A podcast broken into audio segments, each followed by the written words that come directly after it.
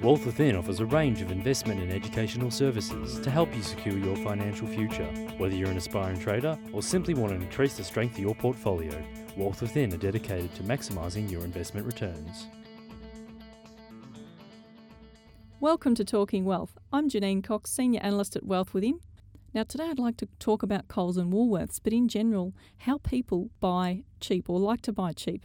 Now, it's no different in the supermarket as it is to what people tend to do on the share market. People think that if they buy a 20 cent stock, they're going to make more money than if they buy a $20 stock. But in the supermarkets, you'll watch people select products that might be 20 cents cheaper because it's a no name brand or it's made in Thailand instead of picking the Australian made and owned. Now, I find it frustrating when I hear people curse the government when household names such as Golden Circle are sold off to big conglomerates overseas.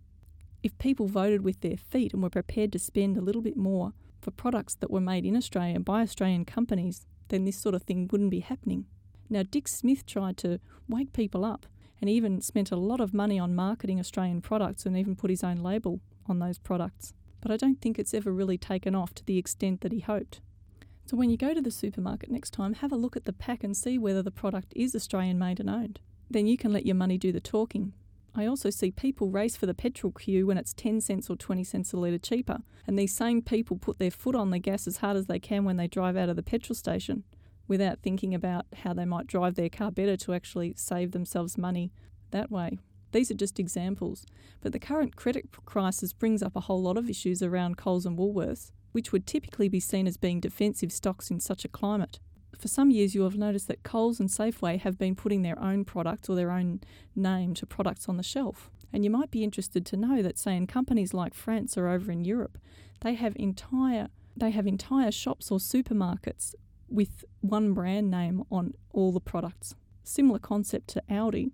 Now, this sort of thing is going to take consumer choice away and cut out the little guy, which could be an Australian owned company, from being able to get its products on the shelf. Now, it's your buying decisions when you go to Coles and Woolworths that will actually stop that sort of thing from happening. Looking at the two charts of Wesfarmers, who owns Coles, and Woolworths right now, at this point it seems likely that funds will be shifting away from Woolworths and into Wesfarmers. One of the concerns that the market may have about Woolworths at the moment is the fact that they're now looking to buy a whole lot of properties, and in the current credit crisis, the market may not see that as being such a great idea because company debt to equity is continually being scrutinised. So, regardless of whether you prefer Woolworths or Coles to do your shopping at, just remember to vote with your feet and choose Australian made where you can. I'm Janine Cox, Senior Analyst at Wealth Within. Bye for now. Talking Wealth was brought to you by Wealth Within. To learn how you too can maximise your investment returns, call 1300 ShareTrade